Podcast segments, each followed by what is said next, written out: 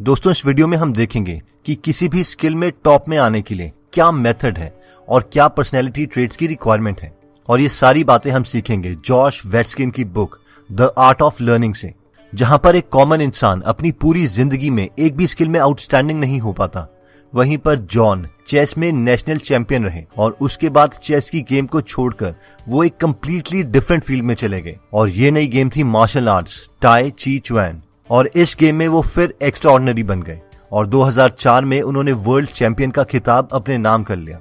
Josh बोलते हैं कि किसी भी स्किल को सीखने के लिए एक प्रोसेस होता है। और आज इस वीडियो में हम इन्हीं छह प्रिंसिपल्स के बारे में बात करेंगे। तो सबसे पहला प्रिंसिपल कहता है learning the macro from the micro एक बार एक टीचर अपने एक स्टूडेंट से बोलता है कि मुझे 500 वर्ड्स का एक ऐसे लिख के बताओ अपने टाउन के ऊपर, जिस पर उसकी स्टूडेंट बहुत डर जाती है। उस स्टूडेंट को लगता है कि उसका टाउन तो बहुत ही छोटा है। उसके टाउन में तो कुछ भी इंटरेस्टिंग है ही नहीं।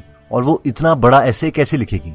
वो टीचर अपने स्टूडेंट की प्रॉब्लम को समझ आता है और इसलिए वो उस असाइनमेंट को चेंज कर देता है और बोलता है कि चलो ऐसा करो कि ये क्लासरूम के बाहर जो तुम्हें ओपरा हाउस दिख रहा है, इस पर ये ऐसे लिखो। इस ओपरा हाउस की टॉप लेफ़्ट ब्रिक से लिखना स्टार्ट कर दो। अब शुरू में तो स्टूडेंट को लगता है कि ये तो बहुत ही डिफ़िकल्ट टास्क है, लेकिन फिर उसके पास ओपरा हाउस के बारे में बहुत सारे आइडियाज़ आने लगते हैं और वो उस असाइनमेंट के 20 पेजेस अपने टीचर को सबमिट करती है।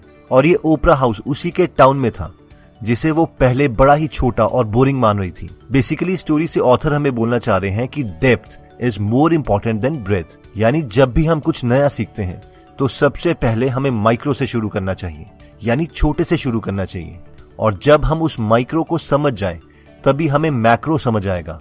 यानी पूरी थियोरी समझ आएगी। और यही प्रिंसिपल ऑथर ने चेस को सीखने में भी यूज़ किया था, जहाँ पर सारे कॉमन लोग चेस की प्रैक्टिस के लिए शुरू से ही सारे के सारे पीसेस को एक साथ लगा के खेलने लगते थे और सारी पॉसिबल मूव से कंफ्यूज हो जाते थे। वहीं पर ऑथर चेस बोर्ड से सारे के सारे पीसेस को हटा देते थे और सिर्फ़ तीन पीसीस ही रख कर प्रैक्टिस करते थे। फॉर एग्ज़ाम्पल किंग और पॉन को किंग से लड़ाते थे और इनसे सारे पॉसिबल मूव्स को प्रैक्टिस करते थे। उसके बाद वो इन्हें भी हटा के किंग और नाइट के साथ प्रैक्टिस करते थे और फिर इसी तरह बाकी चेस के पीसीस के साथ प्रैक्टिस करते हैं। और यही रीजन है कि वो एज अ चेस प्लेयर बहुत जल्दी ग्रो हो गए। अगर हम स्टडीज़ में भी इसे इम्प्लीमेंट करना चाहते हैं तो हम एक कॉन्सेप्ट को सीख के उसी कॉन्सेप्ट से रिलेटेड काफ़ी सारे क्वेश्चंस को सॉल्व कर सकते हैं। ताकि हमें उस कॉन्सेप्ट के बारे में अच्छे से पता चल जाए। सेकंड प्रिंसिपल कहता है लूजिंग टू विन यानी हमें जीतने के लिए बहुत बार हारना पड़ेगा। ऑथर कहते हैं कि ये एक कॉमन ट्रेट है जो उनमें स्टार्टिंग से अवेलेबल था। वो जानते थे कि उन्हें हारना पड़ेगा अगर उन्हें नेशनल चैंपियन बनना है। इसके लिए जब वो आठ साल के थे तो वो अपने से कहीं ज़्यादा बड़े एज ग्रुप वाले लड़कों को चेस में चैलेंज कर देते थे और उनसे बहुत बार हारते रहते। लेकिन बार बार हार के ही उन्हें ऐसी चेस मूव्स का पता चला। जो उनके एज के ग्रुप वाले लड़कों को दूर दूर तक नहीं पता थी। ऑथर बोलते हैं कि बार बार हारना बहुत ही इमोशनल इवेंट होता है, बहुत दुख होता है, लेकिन सिर्फ़ यही एक सक्सेस का रास्ता है। ऑथर के काफ़ी फ्रेंड्स ऐसे चेस प्लेयर्स के साथ कभी नहीं खेलते थे, जो उन्हें हरा सके, क्योंकि वो उन दुख की मोमेंट्स को नहीं जीना चाहते थे, जो हारने के बाद महसूस होती हैं। लेकिन ऑथर बोलते हैं कि मैं जान बूझकर हारता रहता था और अपनी स्किल्स को इम्प्रूव करता रहता था। ऑथर बताते हैं कि उनका एक फ्रेंड था जिसके फ्रेंड्स और फैमिली मेंबर्स उसे चेस में आउटस्टैंडिंग बोलते थे। कई लोगों ने तो उसे अनडिफीटेड का टाइटल भी दे दिया था। लेकिन जिस दिन उसका ऑथर के साथ चेस में मैच था तो उसने वो मैच खेलने से ही मना कर दिया, क्योंकि वो हारना नहीं चाहता था, और वो अपनी परफेक्ट चेस प्लेयर की इमेज को खराब नहीं करना चाहता था। अगर हम स्टडीज़ की बात करें तो हमने देखा है कि कई स्टूडेंट्स मॉक टेस्ट नहीं देते। वो सोचते हैं कि जब सिलेबस पूरा होगा, तभी हम मॉक टेस्ट देंगे। ये एक बहाना है जो हम खुद से बोलते हैं। असली में हमें पता है कि हमें दुख होगा, अगर हमारे मॉक टेस्ट में कम मार्क्स आएँगे। लेकिन इस प्रिंसिपल के अकॉर्डिंग हमें इस दुख से गुजरना ही पड़ेगा, वरना हम अपने कंफर्ट जोन में ही रह जाएँगे और कभी भी इम्प्रूव नहीं हो पाएँगे। ऑथर कहते हैं कि एक बार जब हम हार जाएँ तो हमें जल्दी से जल्दी अपनी गलतियों को समझ लेना चाहिए और उसे रिपीट नहीं करना चाहिए। ऑथर बोलते हैं कि जब वो मार्शल आर्ट्स ताए ची चुवैन की प्रैक्टिस करते थे तो वो इसी प्रिंसिपल को फॉलो करते थे। और वो बहुत से अपने फेलो मार्शल आर्टिस्ट से आगे बढ़ गए, जो उनसे बहुत पहले से प्रैक्टिस कर रहे थे। ऑथर बोलते हैं कि ये कहने में तो आसान है कि अपनी गलती को रिकग्नाइज करो और दोबारा उसे रिपीट मत करो। लेकिन एक्चुअल में इसे इम्प्लीमेंट करने में कई बार हमें महीने लग जाते हैं। हमें कोई भी काम करते हुए ये देखना पड़ता है कि हम कौन सी साइकोलॉजी या टेक्निकल गलती बार बार कर रहे हैं। और जब हमें अपनी गलती का पैटर्न समझ में आ जाए तो हमें इसे इम्प्रूव किए बगैर नहीं रुकना चाहिए। फिर चाहे इसमें महीने ही क्यों ना लग जाए। थर्ड प्रिंसिपल कहता है expect and prepare for dirty plan ये प्रिंसिपल कहता है कि मान के ही चलो कि आपके साथ कुछ ना कुछ अनफेयर चीज़ें होंगी। इस प्रिंसिपल को समझने के लिए ऑथर कहते हैं कि वर्ल्ड क्लास चेस ओपोनेंट्स बहुत बार डर्टी गेम खेलते हैं। जैसे कि कुछ प्लेयर्स चेस खेलते वक्त उन्हें टेबल के नीचे से किक मारते थे। कई चेस प्लेयर्स चेस बोर्ड को हिलाने लगते। कई बीच में अजीब सी आवाज़ें निकालते। या कम आवाज़ में उन्हें गाली देते। और ये सब इसीलिए होता था ताकि उन्हें इमोशनली डिस्टर्ब किया जा सके और वो अच्छे से अपनी नेक्स्ट चेस मूव को प्लान ना कर पाए। शुरू शुरू में जब ऑथर के साथ ऐसा होने लगा तो उन्हें बहुत गुस्सा आता था कि ये क्या हो रहा है, लोग ऐसी चीटिंग कैसे कर सकते हैं? लेकिन बाद में उन्हें रियलाइज़ हुआ कि प्रॉब्लम उनके ओपोनेंट्स की नहीं, उनकी खुद की है। उन्हें रियलाइज़ हुआ कि वो डरा हुआ खेलते हैं। सिर्फ़ ये सोचकर कि अगर उनके प्लेयर्स उनके साथ इस तरह से खेलेंगे तो वो क्या करेंगे? उन्होंने डिसाइड कर लिया था कि रोने से तो कुछ नहीं होगा। लेकिन अगर उन्हें खुद को ट्रेन करना है तो उन्हें इस सिचुएशन की प्रैक्टिस करनी पड़ेगी। और इसीलिए वो सबसे डर्टीएस्ट प्लेयर्स के साथ प्रैक्टिस करने लगे, ताकि इंपॉर्टेंट मैचेस के टाइम वो इमोशनली अफेक्टेड ना हो। और ऐसा ही हुआ।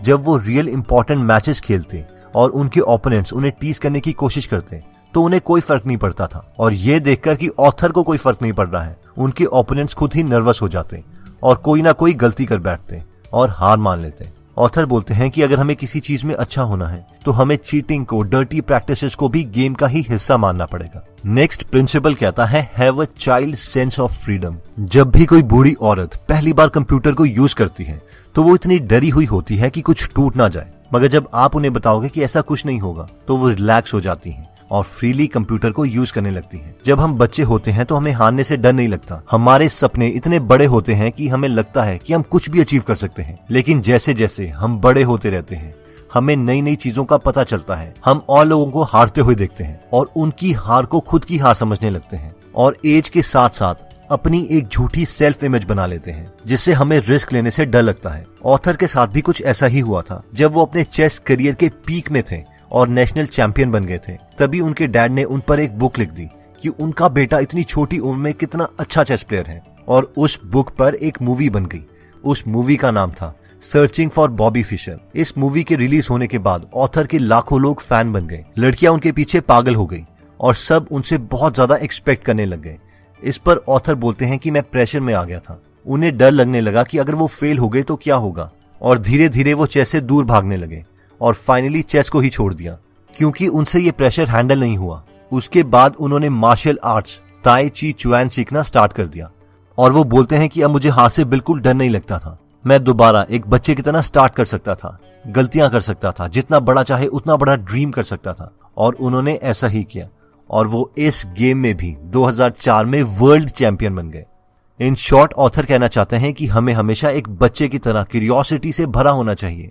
जो फेलियर से नहीं डरता और जिसके लिए हर चीज़ पॉसिबल होती है और माइंड में कोई लिमिटेशन नहीं होती। नेक्स्ट प्रिंसिपल कहता है कि find a right person who will help you grow in your skills जब author martial arts Tai Chi Chuan world championships की प्रैक्टिस कर रहे थे, उनका डेली प्रैक्टिस पार्टनर के लिए ऐसा लड़का था जो दुनिया में इस गेम में बेस्ट था। हर रोज वो दोनों एक दूसरे को सारे सीक्रेट्स बताते थे। जो उन्हें मार्शल आर्ट्स के बारे में पता थे और वो एक दूसरे की गेम को इम्प्रूव करने की कोशिश करते वो एक दूसरे को नई नई ट्रिक्स के बारे में बताते जिससे वो और लोगों की मूव्स को काउंटर कर सकते थे। ये कांस्टेंट फीडबैक वो भी ऐसे पार्टनर से जो स्किल में अच्छा भी है और आपका भला भी चाहता है। आपको आपकी स्किल में बहुत जल्दी अच्छे लेवल पर ले जा सकता है। इसलिए चाहे आप बिज़नेस में भी क्यों ना हो, हमेशा कोशिश कीजिए कि आप एक ऐसा पार्टनर ढूंढ सके, जिससे एक्सपीरियंस हो और आप दोनों एक दूसरे की मदद कर सकें। इन शॉर्ट एक विन विन सिचुएशन बना सके। नेक्स्ट पॉइंट कहता है कि work on the areas you are neglecting before you are force to ये प्रिंसिपल कहता है कि हमें अपनी कमियों पर काम करना चाहिए। इससे पहले कि हालात हमें मजबूर कर दें, उन्हीं कमियों पर काम करने के लिए। ऑथर जब मार्शल आर्ट्स प्रैक्टिस करते थे तब वो अपने लेफ़्ट हैंड पर उतना फोकस नहीं करते थे, जितना कि राइट हैंड पर, क्योंकि राइट हैंड उनका डोमिनेंट हैंड था, और ये तब तक चलता रहा जब तक उनके राइट हैंड में इंजरी नहीं होगी। इंजरी होने के बाद उन्हें अपने लेफ़्ट हैंड पर ही सबसे ज़्यादा फोकस करना पड़ा। ऑथर कहते हैं कि ये बहुत इंपॉर्टेंट है कि हम अपनी रिक्वायर्ड स्किल के सब एरियाज़ पर काम करें। फॉर एग्ज़ाम्पल अगर आप बिज़नेस में हैं तो आप अपनी पुरानी ऑफलाइन स्ट्रेटेजी से ही अपना बिज़नेस ग्रो नहीं कर सकते। हमें टाइम के साथ साथ ऑनलाइन मार्केटिंग के तरीकों को भी समझना पड़ेगा। अगर हम इसे निग्लेक्ट कर देंगे तो बिज़नेस फेल भी हो सकता है। और एक्सट्रीम पॉइंट आने पर हमें ऑनलाइन मार्केटिंग स्ट्रेटेजीज फिर से सीखनी पड़ेगी। तो दोस्तों, इस वीडियो में हमने किसी भी स्किल को जल्दी इंप्रूव करने के लिए छह प्रिंसिपल देखे, जिसमें सबसे पहले हमने देखा कि learning the macro from the micro यानी जिस स्किल में हम अच्छा होना चाहते हैं, उसमें सबसे पहले हमें छोटी चीज़ से स्टार्ट करना पड़ेगा यानी पहले सिर्फ़ एक कॉन्सेप्ट को लेकर उसमें बहुत अच्छे होना है, और उसके बाद फिर नेक्स्ट कॉन्सेप्ट से स्टार्ट करना है नेक्स्ट पॉइंट कहता था लूजिंग टू विन यानी जीतने के लिए हमें बहुत बार जान बूझ हारना पड़ेगा, ताकि हम अपने स्किल में जल्दी अच्छे हो जाएँ। ऑब्वियसली हमें दुख होगा लेकिन जो इस इमोशन को हैंडल कर लेगा एंड में वही विनर बनेगा। नेक्स्ट पॉइंट कहता है expect for the dirty plan यानी कई बार ऐसा होगा कि आप ज़्यादा केपेबल होंगे, लेकिन विनर किसी और को बना दिया जाएगा, या आपके साथ अनफेयर चीज़ें होंगी। लेकिन ऑथर कहते हैं कि इसका बुरा मानने के बजाय, हमें इसे भी गेम का हिस्सा मानना चाहिए, और इसके बावजूद आगे बढ़ते रहना चाहिए। नेक्स्ट पॉइंट कहता है कि have a child sense of freedom यानी एक बच्चे की तरह हम फेलियर से ना डरें और और लोगों के फेलियर को खुद की लिमिटेशन ना माने। Everything is possible if you believe it next point कहता है कि find a right partner who will help you grow in your skill यानी अगर हमें कोई हमारी स्किल में अच्छा पार्टनर मिल जाए तो हम उसकी मदद से जल्दी इंप्रूव हो सकते हैं। फाइनली लास्ट पॉइंट कहता है work on the areas you are neglecting before you are force to यानी हमें हमारी स्किल के बारे में सब पता होना चाहिए। और इससे पहले कि वक्त हमें इसके लिए मजबूर करें, हमें खुद ही इम्प्रूव हो जाना चाहिए। दोस्तों, इस बुक में और भी काफ़ी इंटरेस्टिंग टिप्स दिए गए हैं। अगर आप ये पूरी बुक पढ़ना चाहते हैं तो डिस्क्रिप्शन में दिए हुए लिंक पे जाके आप ये बुक खरीद सकते हैं। आप दो फुल बुक्स को भी फ्री में सुन सकते हैं, जिसके लिए मैंने लिंक डिस्क्रिप्शन में दे दिया है। दोस्तों, अगर आप फ्री में हिंदी ऑडियो बुक समरी सुनना चाहते हैं तो डिस्क्रिप्शन में दिए हुए लिंक पे जाके आप हमारी गीगल ऐप डाउनलोड कर सकते हैं। वहाँ पे आप फ़ेमस बुक सुन सकते हैं, जैसे की the miracle morning you can and you will how to make friends and influence people E myth revisited zero to one Chanakya Niti the one thing power of habit wings of fire the monk who sold is Ferrari and many more और हर हफ़्ते इस app में हम एक नई audio book summary डालते हैं। दोस्तों कमेंट सेक्शन में आप बता सकते हैं कि आप नेक्स्ट वीडियो किस टॉपिक पर चाहते हैं, ताकि हमें भी फीडबैक मिले और उसी टॉपिक्स को हम कवर करें। इस चैनल को ज़रूर सब्सक्राइब कर लीजिए और बेल का बटन दबा दीजिए, ताकि आप ऐसी नॉलेजेबल वीडियोस कभी मिस ना करें। और इस वीडियो को लाइक ज़रूर कीजिएगा, ताकि हमारा कॉन्फिडेंस बढ़े।